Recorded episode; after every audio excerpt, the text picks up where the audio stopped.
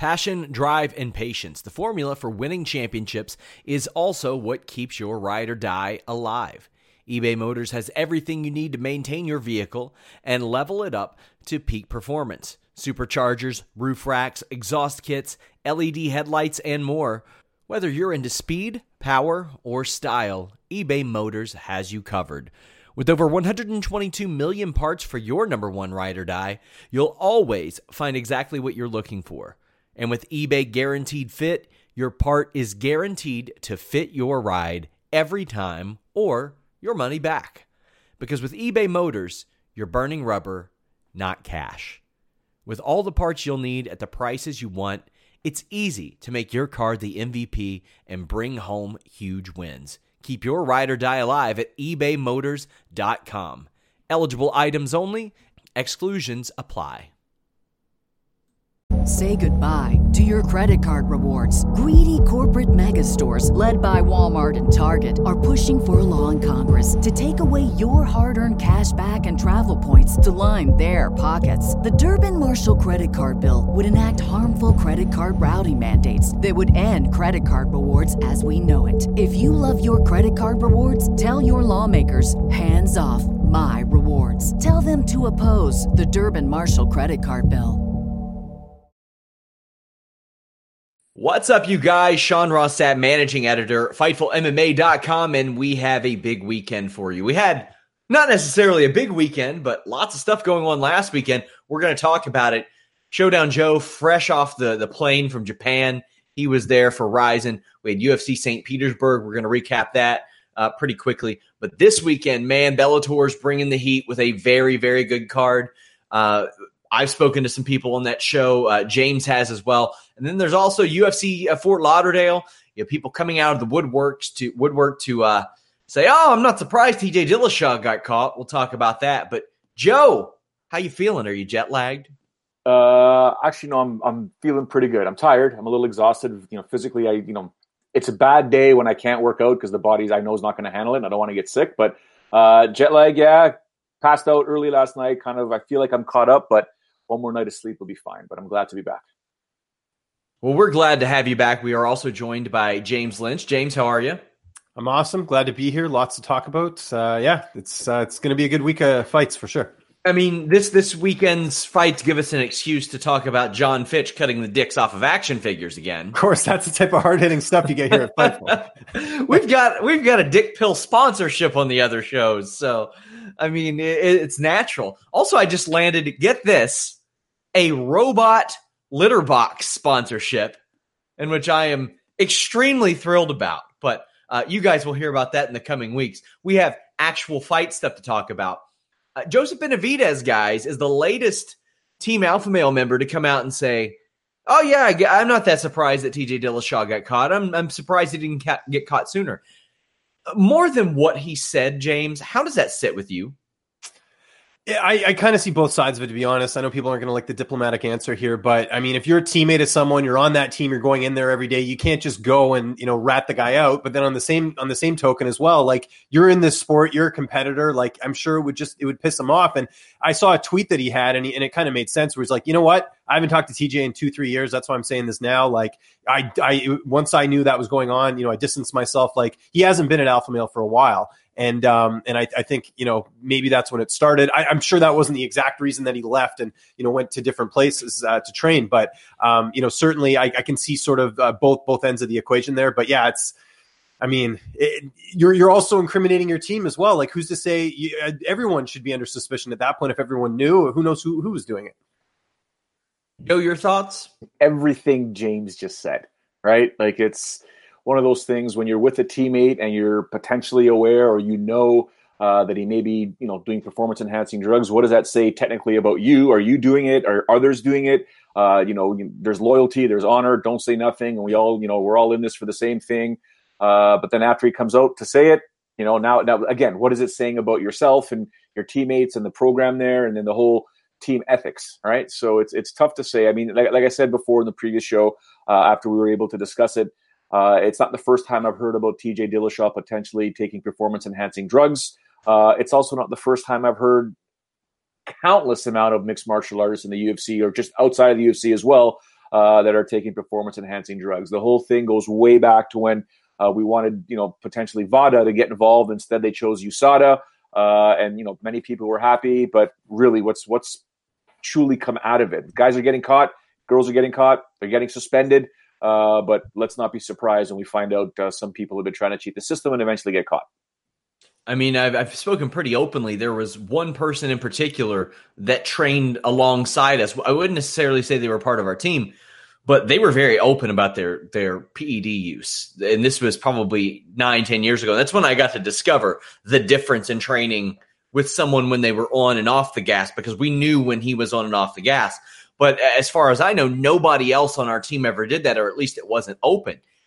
We didn't exactly go out and tell people, hey, he's doing this, he's doing this. But I mean, it is a weird moral dynamic, because the way that I had looked at it personally was, it doesn't affect me. I'm dealing with it maybe an hour or two a week. Maybe they see it that way, but I think it's a bad look, especially with Chad Mendez also popping a couple years ago. It is a rough look, but UFC St. Petersburg was not a rough look. That was a fun show to watch. There was a little stretch in the middle of the show where we had a few decisions in a row. You had Sultan Aliyev retire off of a win, just said, I don't have time for this anymore. Other than that, we had Overeem rope-a-doping Aleksei Oleinik. Like, as if you look at my tweets during that fight, I was like, man, Overeem got clipped and he doesn't seem to care. It seems like he's rope-a-doping Oleinik, and he was taking all these punches. I saw that Matt Roth said, why does Oleinik punch like it's the 90s? Which I thought was a nice touch. When Olenik's in there and he's pulling guard right out of the chute, James, and doesn't get what he wants, I had a feeling it was going to be downhill from there. What did you think of this fight? Yeah, great performance by Alistair Overeem. Another nice win for him, getting closer and closer potentially to another title shot. We'll see. The heavyweight division is a bit of a mess right now. But yeah, I mean, I think when we were breaking this fight down, we sort of saw the fact that there was a clear path to victory for Overeem, where if he just kept it standing, it was his fight to take. I mean, Oleinik wins all of his fights by submission. If it's not going to the ground, chances are not good he's going to win the fight. So, good for him and good for Oleinik. I mean, for taking this fight as well. It was short notice. He's 41 years old. He's fought everyone pretty much, even Chael Sonnen, like way back in, ages ago. So noted heavyweight Chael Sonnen. Yes, exactly. So, this was a good result for the UFC. I mean, had Oleinik won, I mean, I don't think anyone was, clamoring to see him fight for a title anytime soon. And Overeem's the cash cow. And I think this was good for him to, get another big fight, after this. Alistair Overeem is one of the most well-rounded heavyweights there are, and he doesn't get enough credit for that because of his hands and, quite frankly, his chin at some aspects of his career. For a guy who got clipped and was like, you know what, we're going to ride it out, we're going to let him get tired, and then we're going to finish him, Joe, it proved a bit of grit and metal, I think, in Alistair Overeem. He's now won 2 fights in a row, and he is always a guy that if he's got a win or two in a row and somebody gets hurt about 4 weeks out of a fight, you can slide Alistair Overeem in there and nobody's going to be like, how dare you do that? What do you see in Overeem's future, Joe? Well, it's tough to say with Alistair because he's been up and down. He's competed for the title. He's won every championship that's not labeled UFC. So he's still a tough guy. His last 2 losses, obviously, was that devastation against Francis Ngannou and then the domination sort of Curtis Blaydes with those TKOs. So, in essence, like you said, you can slide Alistair Overeem into any main event slot, any heavyweight fight. Heck, you can put him in a title fight, and I don't think people would complain too much. They would, but he still has it. You just never know what he can bring to the table. Now, we should be prudent in saying, look at the 2 victories that he just, he's riding a 2-fight win streak. But look at the caliber that he's faced off against, okay? So we need to sort of respect that. But that's not to say that he can't jump in there and take on someone in the upper echelon of the division, because it is heavyweight. He's ranked number 6 right now. Is this recent? He's ranked number 6 right now. So, yeah, I don't have any problems with Alistair Overeem taking on any of these top guys again. I think, if I'm not mistaken, he called out Volkov. Yes, that was the original fight scheduled for this show. Right? So get her done.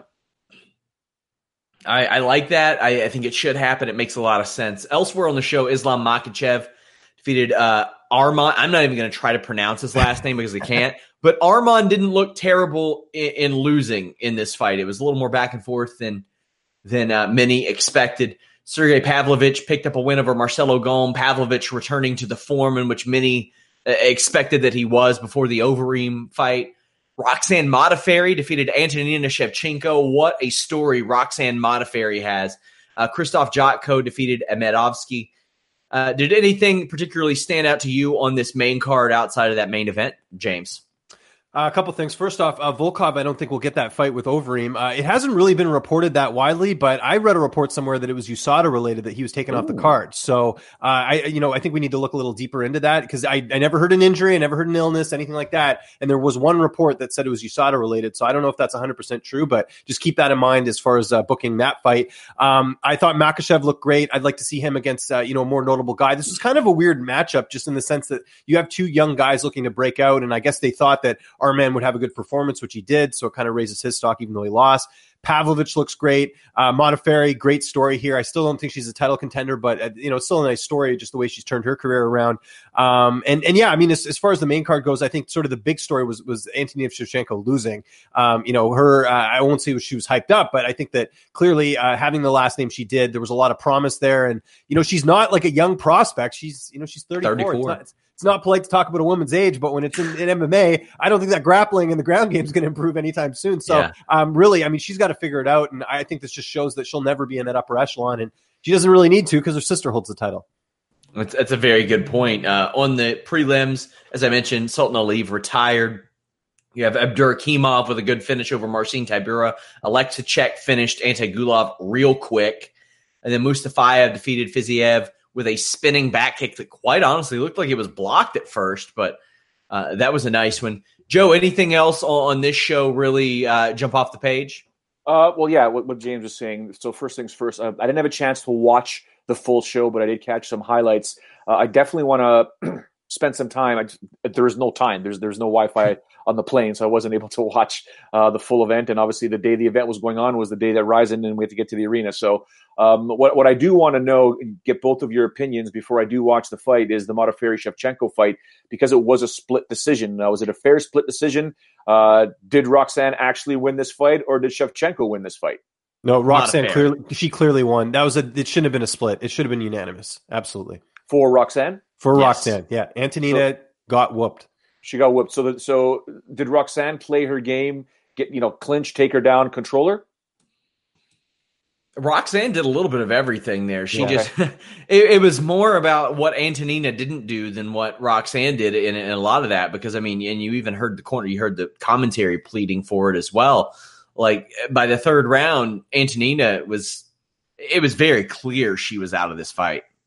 Okay, so unlike the Michael Venom Page and Paul Daly fight, I should watch this one? It's worth it. You know what? I'll watch Roxanne Modafferi win a fight any day of the week. She's that likable. Oh, yeah, she's an absolute sweetheart. James, you've interviewed her, right?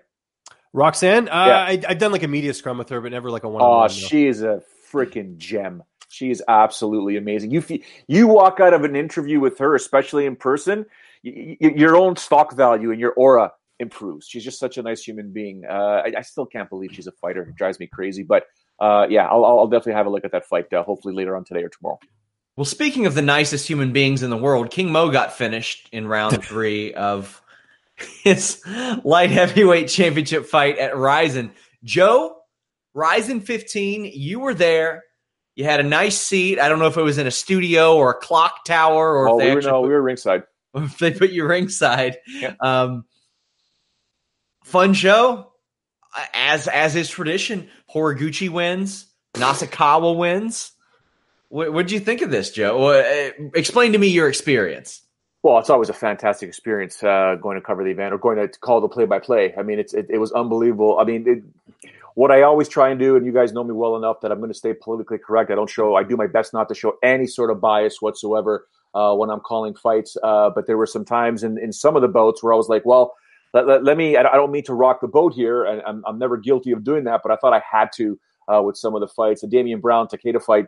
It was at the point where I was like, "Hey, man, like you're here fighting in Japan. You're not fighting anywhere else. The only way you generally get asked to return is by putting on, performance of the nights." I didn't think Damian Brown did that, although he did emerge victorious, and it's a tough fight. He's gone through a lot, especially with his PTSD.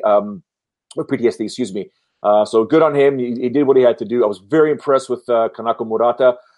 She took that fight on 5 days. Oh, were you? Yeah. Were you? Yeah. Let's talk about that finish. Yeah. So, so for those that watched the fight and heard me and Frank calling it, the angle of the Von Flue choke was on the opposite side of us. It was amazing. It was ridiculous, and we had a really in-depth conversation afterwards, especially with Jason Herzog, and he brought up the same thing that I brought up whenever OSP gets that Von Flue choke that Sean and I had discussed.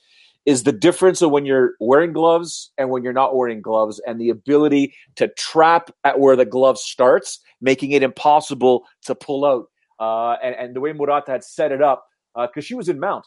And I was like, yes. Wow, she's got to figure this out. And next thing you know, we saw the tap, and we're like, whoa, what just happened here? Because we couldn't see the opposite side. Even our screen that had the actual footage from Fuji TV or what they were recording live to tape, we couldn't see that side.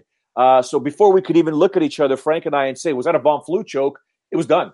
It was absolutely fantastic. So I'm telling you guys right now, both you two, everyone tuning in right now, everyone listening to the show later on, remember the name Kanako Murata. You're going to hear a lot more about her very, very soon. As for the main event was a bit of a challenge because, you know, Muhammad Lawal didn't look, I mean, he fatigued. He fatigued. It could be age. It could just be, it is what it is. Procházka just kept putting the pressure on.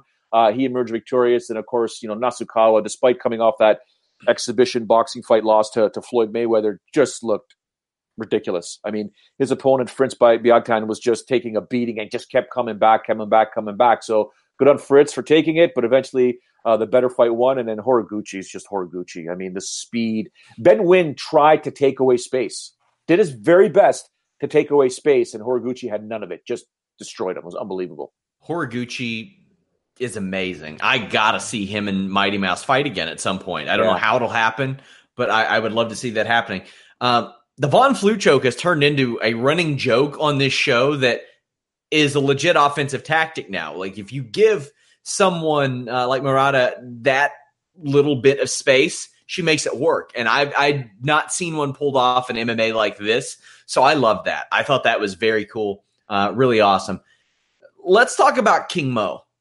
This is a guy who I'm sure the three of us remember as 27-year-old prospect out of Sengoku that was highly touted, and he talked about, oh, I fight at money weight, I'll fight at whatever weight, and he has done that throughout his career. He is the guy that went on a run and beat Gegard Mousasi in an absolutely dreadful fight, boring fight. I was there live.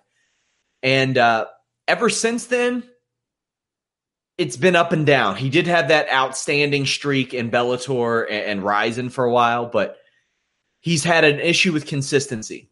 And a lot of that, you know, has been highlighted by the back of Emmanuel Newton's hand. But of late, he never has had a streak like this, where he's like 2-5, over 7 fights, where he's lost 3 fights in a row. Oh, by the way, he got finished in all 3 of those fights, and they were all within the last year. James, what do you see for the future of a King Mo? Because he is not at that level anymore. Yeah, it's getting to that point where, you know, we need to have that talk. I think, when you start losing like this, where you're getting knocked out consecutively, it's bad news. I mean, we saw this with Chuck Liddell. I think Mo's in that territory now. Now, granted, he's fighting really good guys. I mean, Bader, Liam McGeary, Uri. But nonetheless, I don't know how much is left for him. Like, I think at this point, it's probably best for him to quit while he's ahead, maybe get one more fight for Rizin, get sort of a tomato can in there, come off a win. But he can't compete at a high level anymore. That's the reality of it. You know, consider what he's gone through with injuries. I mean, remember he had that staph infection. There were times he died. Yeah, exactly. That's what I'm saying. Like, the fact that he was able to overcome that and go on. I mean, there was a point between 2014 and 2015, including the win over Uri the last time they fought in Rizin, where he was on like an incredible winning streak. So King Mo unfortunately is gone. I think he's 2-6 in his last. 2-5 in his last 7 fights. So it's not looking good for a 38-year-old in King Mo. And it's very clear. He's fought the likes of Phil Davis, Crocop, Bader, McGeary, and then he takes on Jiri. I think that's the point where you say no more. I like your idea of him facing maybe an easy opponent. That way in the future, if he ever does get the itch to come back, he can at least say that he's coming off of a win or something like that. Honestly, wouldn't hate if Bellator booked him against Tito or something like that. They could throw that on there and watch that misery just unfold. Joe, you had a front row seat to see this. What are you expecting out of King Mo? I don't know. I don't know what to say, to be honest with you, but no hard feelings against the guy. It's just, sometimes you get to a point in your career where you just can't compete at that high level anymore. And we saw it in this Procházka fight because as Procházka, King Mo's corner was just, I don't know if you guys caught it on the mic because it was over to our left, but they were pleading with him, just take him down to the ground, stop exchanging. And then when he did try to go get some takedowns, Yuri either got up or defended. But by the time he was able to defend them, Mo was tired. Mo was exhausted in that third round. So it's tough to say. Sometimes I don't know if he just got too comfortable with his, striking. Got to go back to the well, do what you're good at, and just take him down. Take him down and control him. And if you got to win that way, try and get a TKO or judge's decision, that's fine. But again, it was what it was. What can you do? I don't know where he goes from here. Like James said, maybe it's time we had that talk. Rizin, as a whole, very fun show and a very uncharacteristic, 5 decisions in a row? Never see that coming on a Rizin show, Joe. So that was the conversation that I had with our liaison and as well as Frank Trigg, because as the night was going on, I'm not used to calling decisions, right?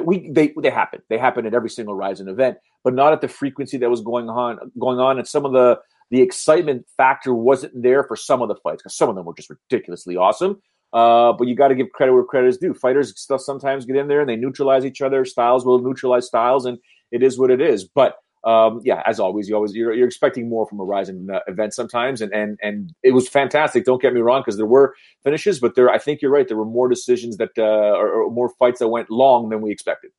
What do you think is next for Kyoji Horiguchi? Oh, damn it! I don't know. I don't know. There's got to be a title fight. There's got to be him defending that title. It's tough to say. I know Manel Cape really wants to get that rematch. He's angling for the title. Manel did emerge victorious. What do I think is next for Horiguchi? Bellator. He's got to fight Darrion Caldwell in New York. I think that's what they're going to start working on, and I think they want to because the way Rizin and Bellator, that relationship and the way it's working, and I'll tell you something right now, guys. There's a bit of a relationship with Rizin and the UFC. Nothing big, nothing spectacular, but don't be surprised if you start seeing fighters going back and forth. But in terms of Horiguchi, that fight, what is it, June or July in New York for Bellator? I think they're going to angle to get that rematch with Caldwell and try and get that Bellator gold around Horiguchi's waist. I think that would be a good thing because a star who's not necessarily a big star in the UFC could go over to Rizin, add a little bit of name value to a card, and then somebody like Horiguchi can come over to the UFC if so desired and really get a high-level performance, beat a lot of their guys. I'm thinking, hey, is Masakatsu still fighting? Is he still in Pancrase? I think so. I don't think he's fighting. I think he fought last year. Did he? I think last year he fought for their bantamweight title. Wow. Throw him in there against Horiguchi. Let Horiguchi avenge that loss. Why not? Yeah. Stone Osborne. I don't think they'll do a co-promotion with one. I don't think it's going to happen at all. Joseph Bozo did mention that it's Bellator 222. That's the Chael Sonnen Lyoto Machida fight. But Joseph Bozo posed a good question on the chat. I think us three should discuss quickly. He stated Kyoji Horiguchi has won 12 straight. Should the UFC be embarrassed that they let him go? Yeah. If that is the best place to fight, then for sure. James, what do you think? Yeah, absolutely. I understand why they released him, but if you want to call yourself the best organization in the world, you don't just let someone like that go that's extremely talented. There's a few guys that they've released that, maybe at the time were whatever, but that's one that's going to bite them because he's so talented and just look at the guys he's defeated. It's incredible what he's been able to do even after leaving the UFC. Yeah, I don't think he was technically released per se by the UFC. I believe the offer wasn't what they were happy to accept. Therefore, what in essence, and the fact that Horiguchi's master was dying of cancer, he'd also decided, I want to go back home. I want to compete at home. I want my master to come to my fights. He passed away last year, but he was able to come to some of Horiguchi's fights. That was a massive decision for Horiguchi to make, because he said, you know what, this is who created me. This is who brought me. This is what I want to do moving forward. I'm still young. I can still do a lot of things. Remember, he trains at ATT in Coconut Creek, so he's in the States a lot. I even had a conversation with Mike Thomas Brown at length about Kyoji, and just the smiles that Mike Brown has on his face every time you mention Horiguchi. So it'll be interesting to see, but I think this Bellator fight's going to take place. I don't think the UFC is all that upset, especially that he was competing at 125 then. Now he's fighting really at 135 for Rizin, so you can imagine some of the names. I mean, you go up and down this list of the top 15. You tell me where he would slot in, and you look at some of these names, top 15 at the UFC rankings. So, yeah, I think Horiguchi would do just as good as he's doing right now in Rizin as he would in the UFC. So, speaking of Bellator, we have a Bellator show coming up this weekend. We've talked about the possibility of Horiguchi coming over and fighting Darrion Caldwell over there, but pretty stacked show, all things considered, at least as far as name value goes. Not on the prelims, of course, because it is Bellator. And they're kicking off with Gaston Bolanos on that show. But where it really picks up, a rematch, Phil Davis versus Liam McGeary. This might not be the most exciting fight in the world. We're not going to pretend that. But Phil Davis, still a former champion. Liam McGeary, a former champion. James, this is a fight that I think that Phil Davis needs to win to stay relevant because of the Nemkov fight and him losing that. And for Liam McGeary, it's the same thing. It's a fight for relevance in this division, in this company. I look at Phil Davis, and he stands a much better chance of winning this than Liam McGeary for any number of reasons. The downward trend of Liam McGeary's career. Liam McGeary isn't getting any younger. He's 36 now. I don't know if he has the tools to put away Phil Davis, because Phil Davis has never been knocked out. He's never been submitted. Nothing. No, it doesn't happen. How do you see this fight going, and what do you see for the winner? 30-27 Phil Davis uses his wrestling. Yeah. It's not going to be a great fight. I think really what it comes down to is they're hoping Phil will do something where he can finish this fight and show something, because really, I mean, he only has himself to blame for that last fight because it went the distance. I mean, he's got to start finishing fights, and that's what happens. That's what champions do. That's what a lot of these guys are able to do, is they're able to finish their opponents. Now, he's not fighting easy guys, but you still have to go in that extra gear and get it done. And I think Phil sometimes relies too heavily on his wrestling. And for McGeary, I mean, they're not that far apart in age. Like Davis is 34, McGeary's 36. It's not like a huge gap. But I know what you mean in the terms of, like, I think McGeary just hasn't really been the same since he was the title holder. He really needs to win this. I think if he loses this, we might not see him much longer in Bellator. And for Davis, I think they're hoping a finish will happen. But if I'm putting money on this, if I'm like a betting man, it's going to be 30-27 Phil Davis out wrestling him, and they're going to wonder why he couldn't finish this fight. When I watched that Tito fight, I looked at it and I said, you know what? If Tito gets 10 cracks at Liam McGeary, Tito might beat him 5 times. Like, yeah.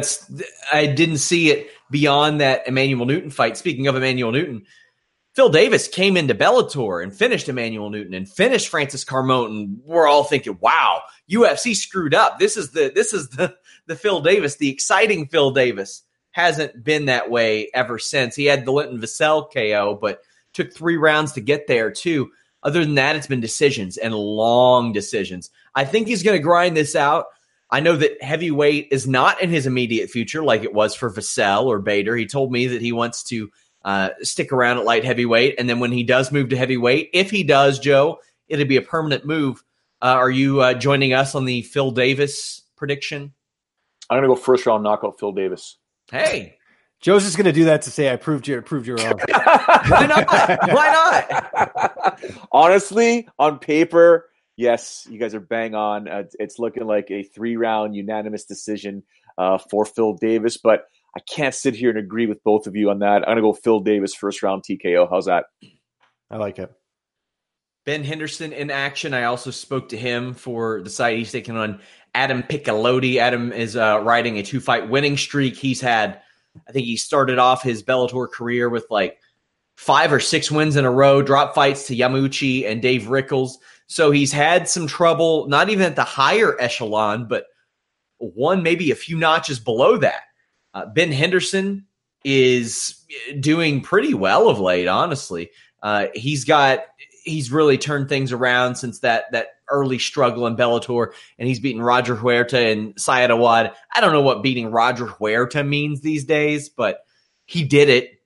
And it's good to see him in the cage again. Ben Henderson is a guy that I always at least enjoy the idea of watching, Joe.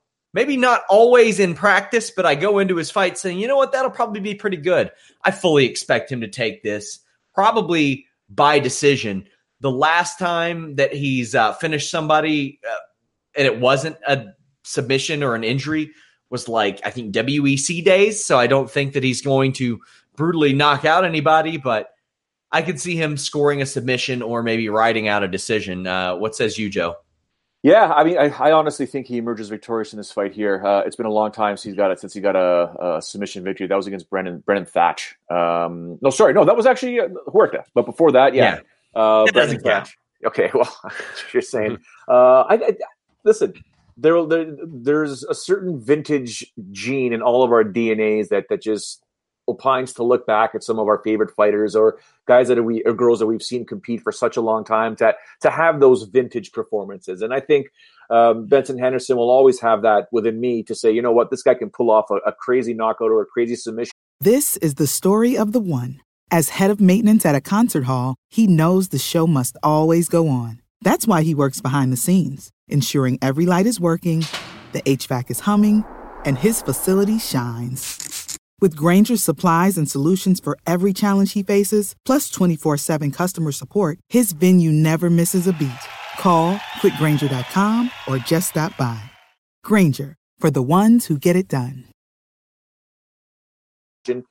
Because, I mean, the brutality that he used to bring to the cage was never, ever respected, and I got to see it firsthand in person, which perhaps didn't translate as well when you're watching it on a broadcast. But this guy's a bad man, and he can still do it. It's just a matter of getting everything on point. I think we'll see a great performance by him in this next fight here.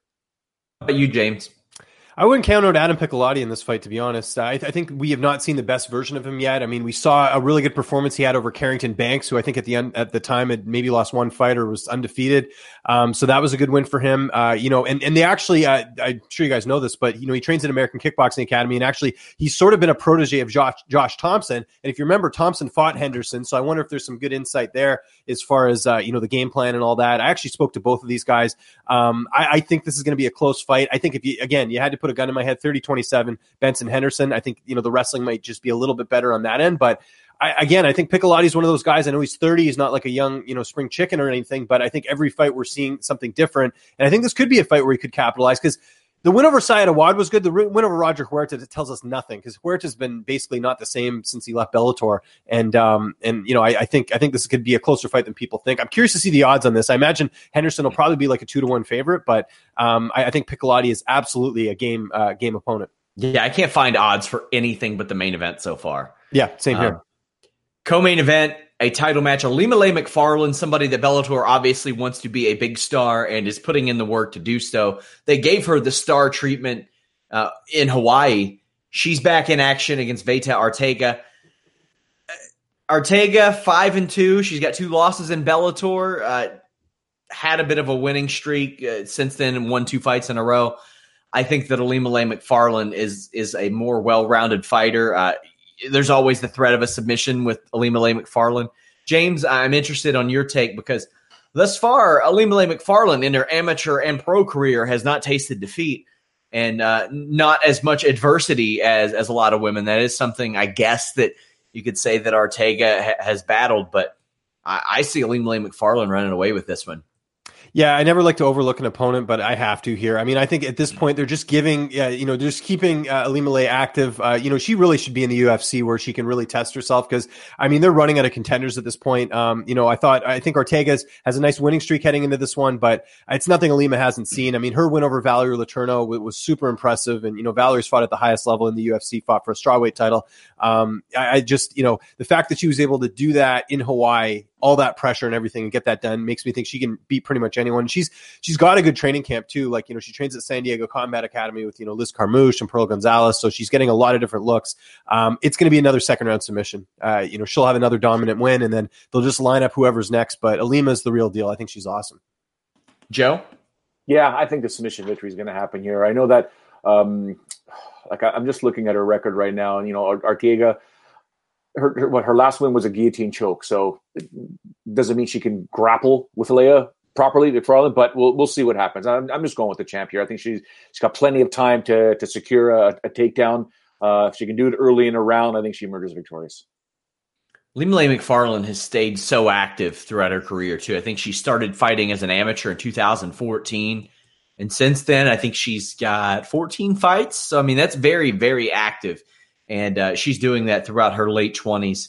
And the win over Valerie Letourneau, like, I look at Valerie Letourneau and I'm like, I don't know what Arteaga can offer that Valerie couldn't. And she still couldn't get it done. Main event. Bellator welterweight Grand Prix tournament, also a welterweight title fight. John Fitch challenges Rory McDonald. Now, Rory McDonald is a massive favorite here, and I think for good reason. I don't see John Fitch taking this one. James, I know that you were able to speak to John Fitch, at least in the months leading up to the fight. How do you feel? Yeah, I think the line is a little high just because you never know. I mean, Rory's had a couple of fights that, you know, where he's taken a beating, like the Lawler fight, and then, you know, coming off that loss to Mousasi, which was completely one-sided. You wonder how he can keep coming back and improve. If you're looking at this on paper, I mean, clearly Rory has all the advantages in the stand-up. I think even wrestling, I think he, you know, can neutralize a lot of those takedowns from John Fitch. But yeah, I will not be. I mean, if you're going to bet this fight, the money is on John for sure. I mean, he could.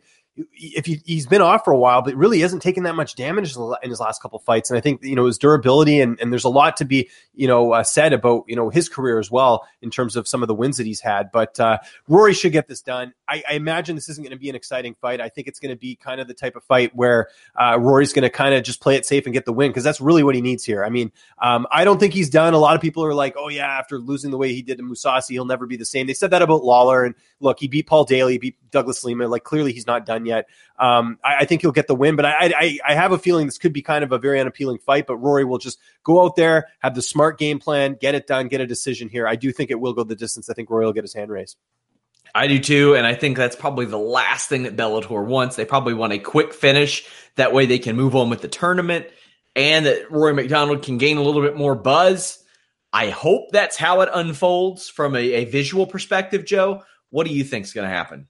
And new Bellator champion. You're lying. He's going to win. Fitch will win. Fitch will win. Mark my words. Decision? How does he get it done, Joe? Let's hear it. TKO fourth round. Does he bring a gun into the ring? TKO fourth round. Okay. I have to go against you guys. I have to. I can't go on the bandwagon. I'm trying to find John Fitch's last win by knockout here. When was the Civil War? 1812, I believe it was. Yeah, no, he wins by TKO. Okay, his last TKO win. Get this, guys. I could be wrong with this unless I'm scrolling too fast. Thiago Alves, June 2006. Proves my point. I love the fact that you had to scroll. He's due in this decade. The numbers prove it. He's due in this decade. It's got to happen. Oh, man. Rory McDonald's winning this fight. We will have coverage of Bellator. I'm doing a post show after all that, but we also have UFC Fort Lauderdale this weekend. I'm just looking to see if Faraz is texting me now, calling me every name in the book. Oh, man. He will.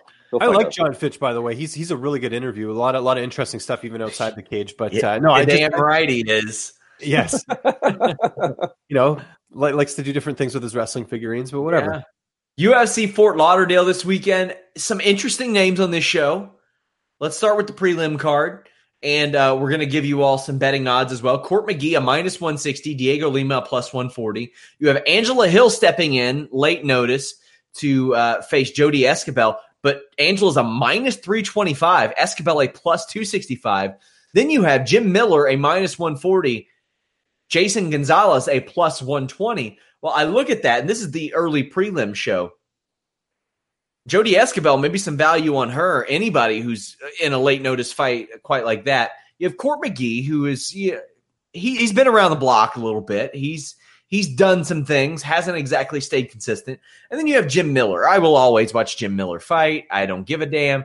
But when you look at this, it is even though he's 1-1 in his last two, always a must win for Jim Miller if he's coming off of a loss, because you're going to have people saying, Is it time for retirement? Has he taken too much damage? Yada, yada.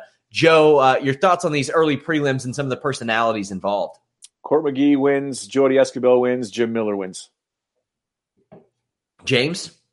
I think Diego Lima is a live dog here, to be honest. I really liked his win over Chad Laprise in his last fight. And McGee is, obviously durable. You have to basically go and kill this guy if you want to beat him. He's very difficult. And we saw that in the last fight against Alex Garcia. But I don't know, man. Diego Lima, I did not think he was going to beat Chad Laprise, and he did. So I'd be curious to see. I don't know if I'll pick him, but I certainly think there's value there. Escobar is interesting because, while she had a really tough opponent in her debut when she fought Carolina, and she went the distance with her too, right? Yeah, and then she had to fight Jessica Aguilar. Like, it's tough to say where she really is because those are two really good opponents. And Angela Hill's been super disappointing. I mean, the way she lost to Randa Marcos doesn't submit people in the first round like in the last 4 years, and she got submitted in the first round against Randa. So looking to bounce back here. I think Escobar for sure is a live dog as well here. Because again, we don't know how good she's been. She's been in the lab basically working. She was supposed to fight Penne, and then Penne breaks her ankle or busts her ankle before they're supposed to fight, and then Penne's out of this fight. So I think Escobar's interesting. And I like Jim Miller over Jason Gonzalez. Gonzalez hasn't fought since I think August of 2017. His best win is JC Cotterell, way back in 2017. Gonzalez hasn't fought since it was September 2017. Gregor Gillespie, but still, I think Miller's got the experience edge in that one. So I'll go Miller.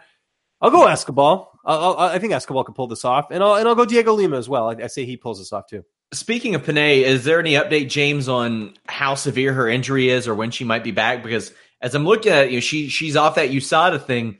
She's lost 3 fights in a row. She has not won since 2014. She must be steaming right now. Must be really, God. I mean. She's just been treated like a side dish, it seems, with her injuries. It's just crazy. Like, I don't know. So, I don't know. I think, I mean, she could be cut here. I mean, isn't this coming on like Dave Terrell territory? Oh, my. We've seen fighters where they've been so injured, they just can't compete, and the UFC's cut them. And Penne is, it's not like she's coming off a bunch of wins. She has a bunch of losses. So to answer your question, no, I don't know. I just wanted to make some puns. Yeah, she really got sauced in that Joanna fight. Oh, I was going to say that. But the prelim card, Carla Esparza in action against Virna Jandiroba. And Jandiroba is the favorite here. Yeah. And she's a highly touted prospect. She's undefeated, fresh off of 3 wins in a row in Invicta. And as we know, that gets you a UFC contract. That's like a golden ticket for those women's divisions. Carla Esparza, a former UFC champion, but she's at +100. Jandiroba is -120. You also have Andrei Arlovsky at +120. Augusto Sakai at -140. Not enough for me to put any money on because it's heavyweight and it's Andrei Arlovsky, and man, those fights can be boring. Then you have Ben Saunders, who even at +180 is always a live dog to me. He's taking on Takashi Sato, a highly touted prospect out of Pancrase, a -220. Joe, any predictions for these fights? And you got a couple of former UFC champions on these prelims. Yeah, I think Esparza emerges victorious in this fight here. I don't know. I'd put 5 on her for sure. The Arlovsky and Sakai fight, it's very difficult to say because, which Arlovsky is going to show up. He's eventually, Father Time's got to catch up to him. So maybe I'll lean towards Sakai in this fight here. And then the Ben Saunders-Sato fight, I'm going to lean towards Sato in this fight because I guess you can – make the argument that Ben Saunders, in his career right now, is almost like that welterweight gatekeeper. How good are you? If you can't beat Ben Saunders, you don't belong in this division. You don't belong in the UFC. If Sato does emerge victorious, then he belongs in this division, right? Saunders is just trying to keep his job. James, how about you? We missed Gilbert Burns and Mike Davis as well, and I like Gilbert Burns in that fight. Mike Davis, if you remember, was on Contender Series, and then he won recently at Island Fights, so he's getting a shot here. But Gilbert Burns, always dangerous. I'm taking Gilbert Burns in that fight, by the way. Yeah, if he makes weight, he should be fine, because I know he's had some struggles getting down to 55, but I like him. The Esparza, that fight's interesting. The thing I wonder with Carla is, she really got mauled in her last fight. Like, if you thought the fight against Joanna was bad, I mean, Tatiana Suarez completely dominated her. And, I remember when she lost to Joanna and she took some time off and then came back and fought Juliana Lima in what was one of the most boring, safe fights you'll ever see because she just needed to get a win just to get back on the winning track. I have a feeling she might try that here. And if that's the case, I think she'll lose. So I actually kind of like Janaroba here. I understand the value here in Esparza, but I mean, you can't keep losing like that. Again, that was such a beatdown that Suarez put on. It's tough to come back. Arlovski and Sakai flip a coin. Neither has been that impressive. Maybe I'd lean towards. What are the odds at right now? I mean, Arlovski's an underdog. I mean, he could probably win. Yeah, I might throw some cash on him. Saunders Sato, typical fight, prospect versus veteran. I'll go with the prospect in this one. Saunders, unfortunately, just taken too much damage in his career, and I think he may take some more in this fight on Saturday. Roosevelt Roberts, a massive favorite, -410. Thomas Gifford, a +330. I have Roosevelt Roberts running away with this one. You got to believe the UFC wants that as well, James. Yeah, but I mean, trust me, don't count out Thomas Gifford. This is a guy a couple times on the regional scene was given opponents that he was supposed to lose to, and Trey Ogden especially, and he just goes out there and gets the finish. And you look at the experience edge. I mean, Gifford, I should say, has got way more fights than Roberts.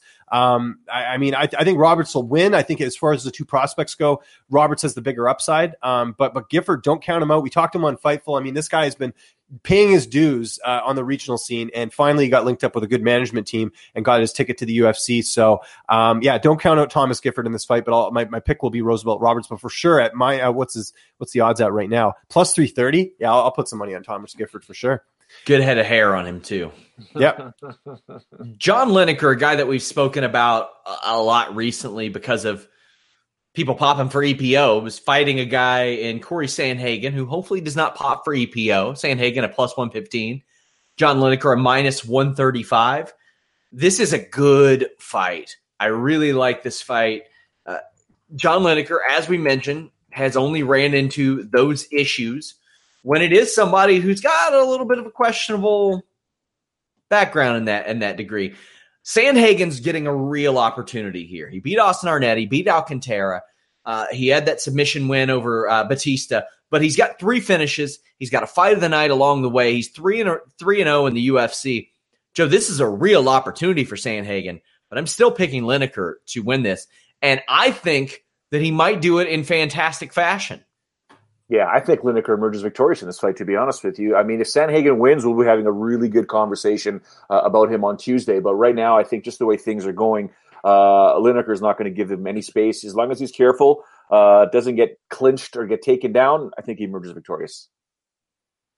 James? There's levels to the bantamweight division. I think Corey Sandhagen's going to find that out. You know, people have sort of, I hate to use this word, romanticized about Corey Sandhagen just because of that fight with Yuri Alcantara, where he was losing and he came back and he's super exciting. And then his last fight was another highlight reel finish against a guy who really shouldn't have got the UFC call up, in my opinion.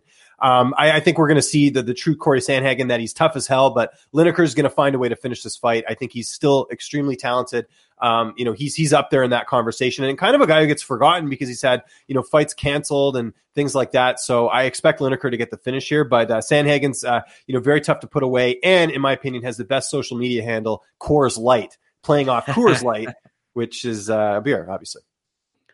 Talk about a real gatekeeper line. Glover Teixeira, -110. Ian Cutelaba, -110. This could be big for Cutelaba. Two straight finishes. He's had some trouble getting into the cage of late. I know that he had to pull out, I think, in January because of an injury. This fight was supposed to happen. But Glover Teixeira instead got to fight Carl Roberson, which that win makes this fight look a little bit more enticing to me because Teixeira's coming off a win. He's won two of his last three.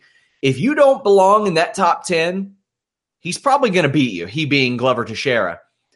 39 years old. He is not getting any younger. Cutelaba, the opposite. Oh, I mean, he's not getting any younger, but he's 25 years old. This could be a career-changing fight for Ian Cutelaba, James. Do you think he gets it done? I don't. I think Glover gets it done in this one. Just you look at the experience, you look at, the fact that I realize Cutelaba, is a finisher, and he's a guy that, is always dangerous on the feet no matter where it goes. We saw that in his last fight against Antigulov. But I think Glover weathers the storm and he gets a decision here. I really do. I think he can pull this one off just with the experience and everything else. I don't think we can count this guy out just yet. He's one of those guys where age doesn't seem to matter. I realized there was a period there, when he was on his losing streak where you're kind of like, might be the end of him, but he's got 9 lives. He's like a cat. He can keep coming back. So I think Teixeira takes this one. Joe?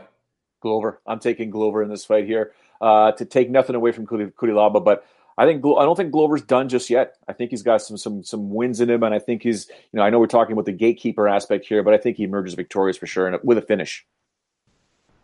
Talk about a good fight. Alex Oliveira, -185. Mike Perry, +160. I got Oliveira taking this one in a runaway. He's much more well-rounded. He's just a good fighter. I can't say that Mike Perry is compared to Alex Oliveira, but Mike Perry is that type of guy who he will fight absolutely anybody. Doesn't matter who it is.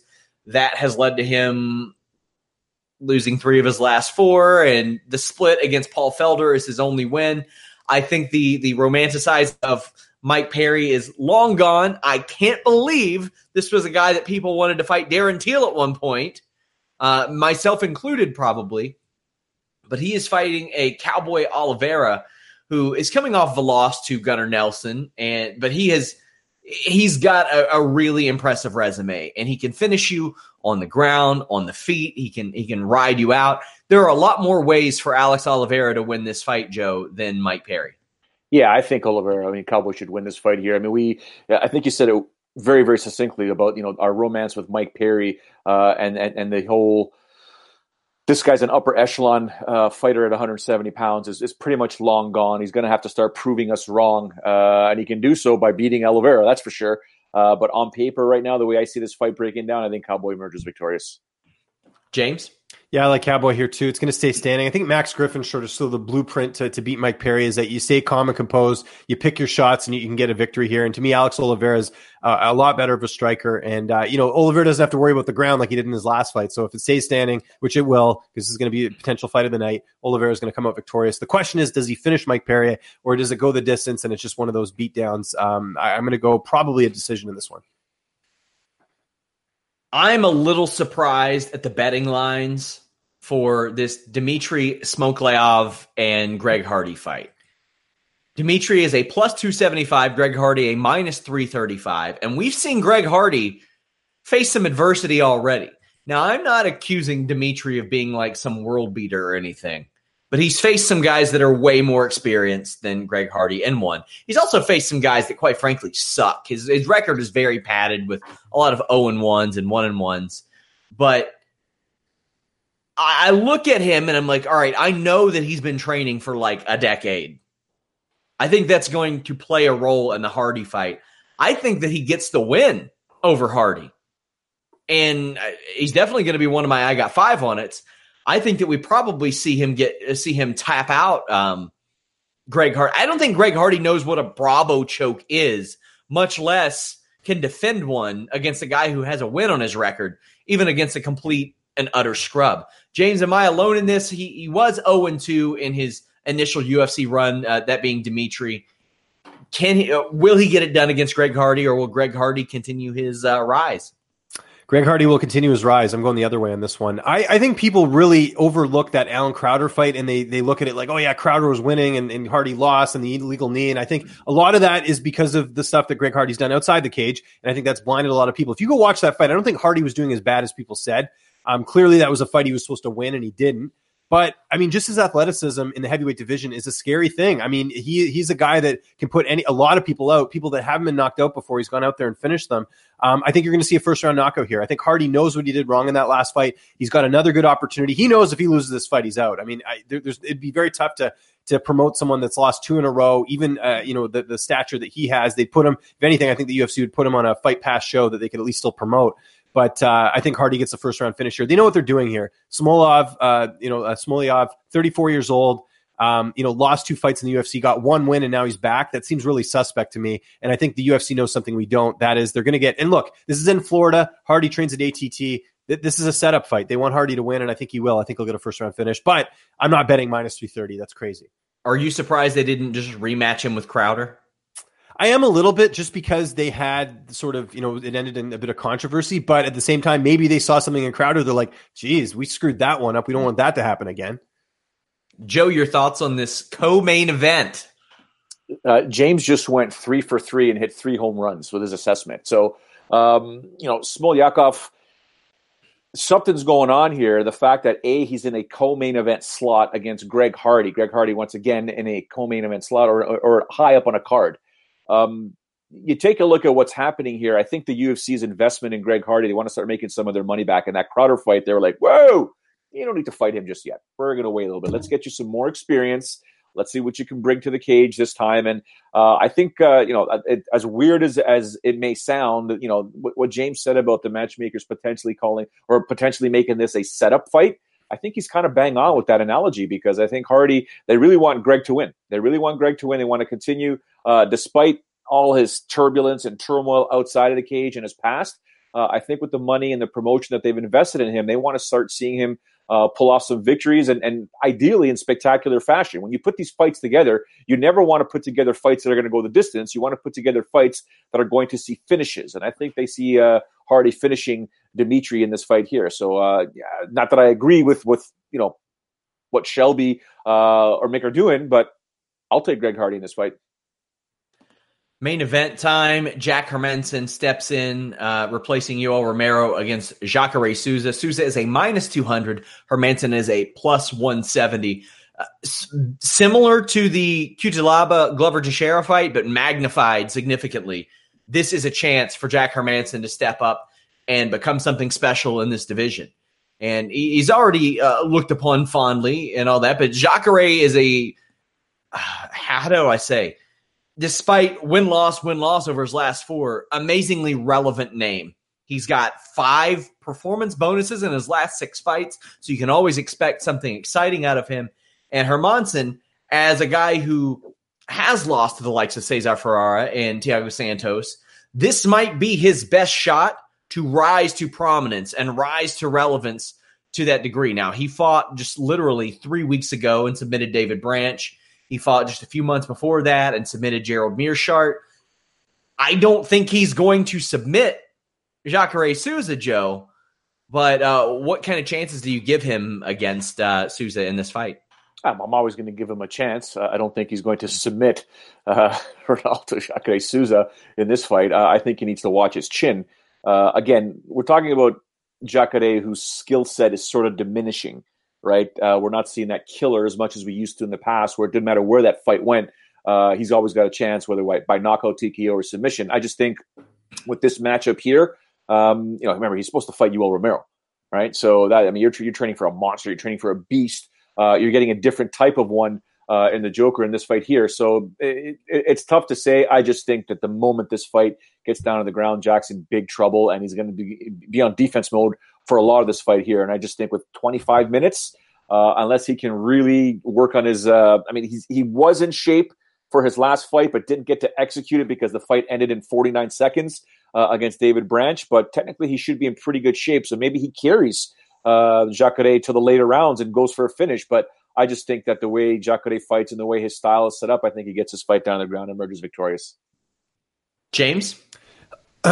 Sorry, as I'm choking there. I think that Jacare wins this fight. I think, you know, if you look at this on paper, Jacare is just still at a high level, even at his age. I mean, you think he's going to slow down. You thought after the Whitaker loss, you know, he might be done, and then he goes out there and knocks out Derek Brunson. He went to a split with Calvin Gastelum, I should say. You know, that's not a bad loss to have. He knocked out Weidman in his last fight. Like, you look at these losses here, Gastelum, Whitaker, Romero, like a split to Romero too, in a fight that was very close. You know, he's fighting at a high level, a lot bigger level than the guys that Jack Hermanson has fought, you know, Talis Slatis, Gerald Meerschaert, Brad Scott, guys like that. You know, he did submit David Branch. I guess it's possible he could submit Jacare, but I don't see that happening. I think just overall, I think Jacare is still up there, and I think he's probably pissed off that he didn't get a title shot. And I think he's going to go up there and put on a great performance. But I will say, when you've got a guy in Hermanson who's really got nothing to lose here, he wasn't supposed to get a fight like this after his last win. It can be a scary thing. So, you know, again, I think value-wise, it's probably on Hermanson, but I think, you know, Jacare for sure has got to be the favorite, and he's probably going to get the win here. He's just dangerous everywhere, and I think Hermanson's going to be it's going to be too much for him. I think Souza is going to win this as well, and probably in impressive fashion. And that's usually how he wins. That's just usually how he wins. And even the Gastelum fight was outstanding in a loss, and that was a split decision. I think this is Souza's fight. It's also time for our UFC Fort Lauderdale. I got 5 on it picks. I mentioned in the preview, I'm picking Dimitri at plus 275 against Greg Hardy, a minus 335. I think maybe the experience of Dimitri, even though it might not be high-level experience, could play a major factor in this fight going his way. I liked James' pick of the plus 330 Thomas Gifford over Roosevelt Roberts, a minus 410. While I'm picking Roberts to win this fight, that is a very extreme line, and James had a lot of good points about Thomas Gifford's chances in that regard. Then we got Angela Hill. She's a minus 325, so I've got Jody Esquivel at plus 265. Don't know if I put these odds personally really close together because Esquivel had been training for this fight. Angela Hill, probably not. This is a late notice fight. Now, I'll give anybody with that type of a betting line an opportunity in a short notice fight. Esquivel at plus 265, some good value there. We will have coverage of this show this weekend. Joe, what do you got going on this week? Same old, working away, and go Leafs go. Game 7 tonight, so we'll see what happens with the Leafs coaching, and got a bunch of things that I'm working on, and of course, Sean, as you know, some personal stuff that I got to deal with, but other than that, yeah, looking forward to the weekend. James, how about yourself? Actually, like a little bit, like kind of slowing down a little bit, which is great. I kind of need a little bit of a break there. So yeah, I mean, I got some interviews coming up, some stuff in the horizon. Got an interview with Neil Magny that you guys will see in the next little bit that I did this morning. Really good stuff from him. Yeah, just gonna, I don't know, kind of. It's one of those weeks where things aren't crazy, so I can kind of just work on some other stuff, which is great. And obviously, going to be watching the card this Saturday, both cards, Bellator and this one. Guys, leave us a thumbs up on this video, subscribe, all that stuff helps out a lot. James has a lot of great interviews over here. I'm doing UFC rankings updates this week as well. Check out FightfulMMA.com. Join our live discussion, hundreds if not thousands of comments over there. Thank you guys. Until next time, we're out.